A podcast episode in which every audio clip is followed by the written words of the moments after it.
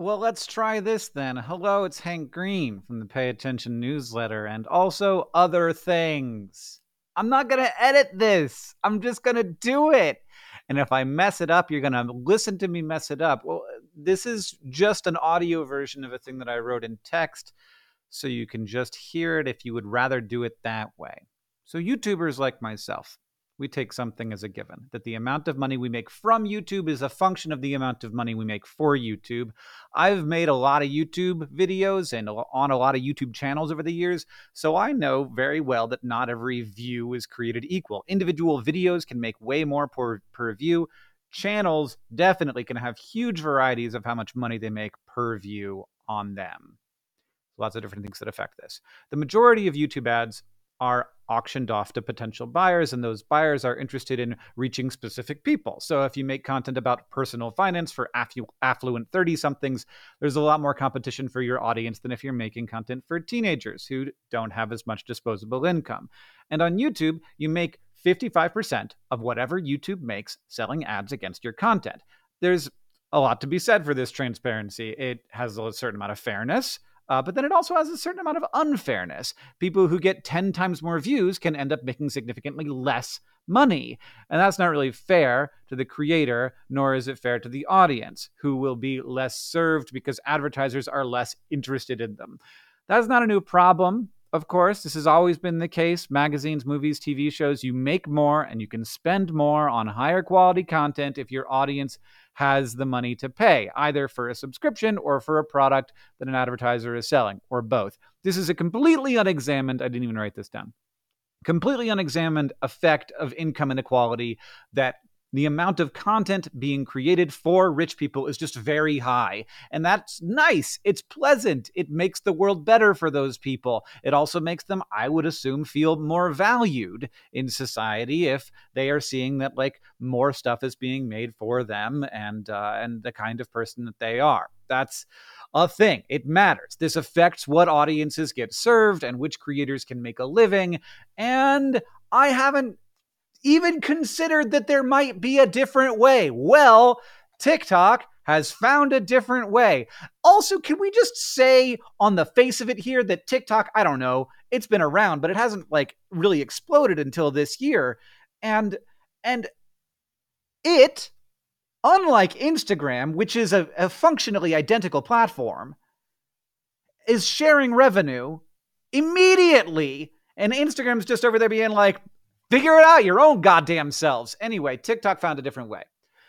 So I just made my first thousand dollars through the TikTok Creator Fund. That fund uh, budgets $200 million a year to compensate TikTok creators, not based on how much money they make for the platform, but based on how much engagement a creator's content gets. My assumption is that the most important bit of engagement is the view, or possibly the amount of time spent viewing.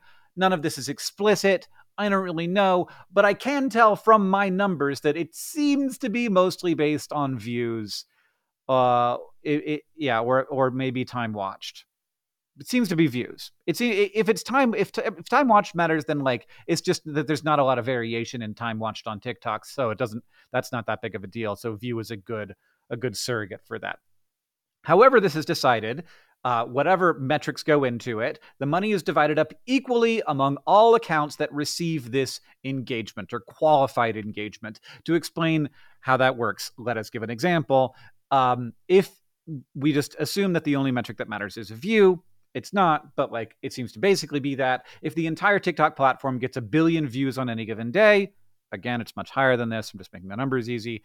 And I am responsible for a million of those views. I will take home 0.1% of the fund's daily allocation. So 200 million divided by 365, I guess. I, I, guess, I'm guessing. So the money was in a big pot, and then it's getting spread around not based on who is responsible for making that money, but who is responsible for attracting people to the platform, keeping them on the platform, and having them engage on the platform. There are a couple caveats here. They aren't that important, but engagement in certain regions and countries might not count or doesn't count or it counts less. This makes sense to me because you know, I th- I think that like, and it's a sort of hit to the egalitarian nature of this, but like ultimately, advertising is much more valuable in the U.S. than say in Brazil. That's just the case. There are Uh, second caveat: uh, there are probably some protections against fraud that decrease certain creators per engagement revenue because there are, as on all platforms, lots of fake TikTok accounts that are doing fake engagement, and you know we have to be accounting for that. And I'm sure that they are doing doing that work. But the end result is that in my fishing around and asking people questions, everyone is making pretty much the same amount of money per view on any given day. Now there's tons of daily variation because there are a lot more views on TikTok than weekend on weekends than on weekdays, and so the same number of views will be responsible for a lower piece of a smaller piece of the pie. But on any given day, it seems like everyone makes just about the same amount of money per view, whether your audience is 40 year olds or preteens. And yes, there are olds on TikTok. On YouTube, this difference can be like 10x to in extreme cases like 25x from creator to creator. TikTok's model, I'm not saying is like good or bad, but it is different in a way that matters. And monetization at all and the systems for monetization on TikTok like also matters. The fact that they have made this creator fund in a world where Instagram continues to just sit like sit on it, you know? Sit on it uh, and that that it is it's a significant amount of money. Like I have a big TikTok account, but not like huge. I've got like nine hundred thousand followers. I you know, but like. I mean, there's a lot of TikTokers who are much bigger than me, and a thousand dollars per month, that's not bad. I mean, obviously, like it's not gonna like be the only income stream that a person has, but it's not bad. I'm not spending like 40 hours a week on my TikTok here.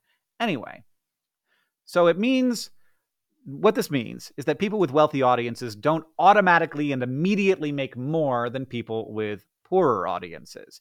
And that that might matter. It's a shift that youtube could never make now but it might end up actually being a better system for platforms that at this point i think care more about rewarding content that rewards viewers rather than content that makes money. Now Two important notes. Number one, just because this is how it is doesn't mean that this is what was intended. TikTok may have done this because they believe, as is increasingly common, that attention is the one true currency and that it is far too narrow to imagine that just because one person has a more valuable audience means they are more valuable to the platform. But honestly, it like so so the alternative there in TikTok's case being like you are valuable whether or not you are monetarily valuable because you like you are part of the overall experience of of this becoming a culturally relevant force and more and more people adopting the platform etc but it's honestly just as likely or more likely that this is a function of, of just how ads display on the platforms. On youtube an ad is tied to an individual piece of content.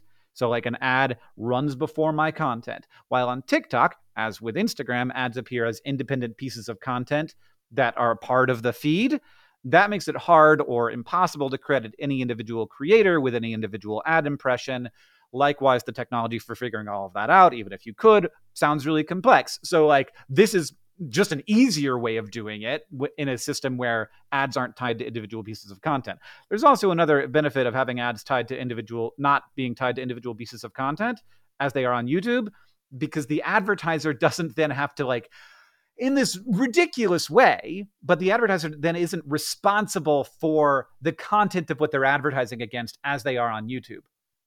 So if like your advertisement comes before a really objectionable TikTok, it's not tied to that TikTok the way that it is if a pre-roll runs on a video of a like terrorist recruitment or something, which was a big problem for for YouTube. So that's just an additional separate advantage of that phenomenon that uh, has nothing to do with this, the broader discussion that we're having here right now. Important note number two just because these dollars are more egalitarian doesn't mean that other dollars are more egalitarian. Brand deals, in app gifts, merch, crowdfunding, all of those things, as always, will be more lucrative for people who have audience who have more disposable income.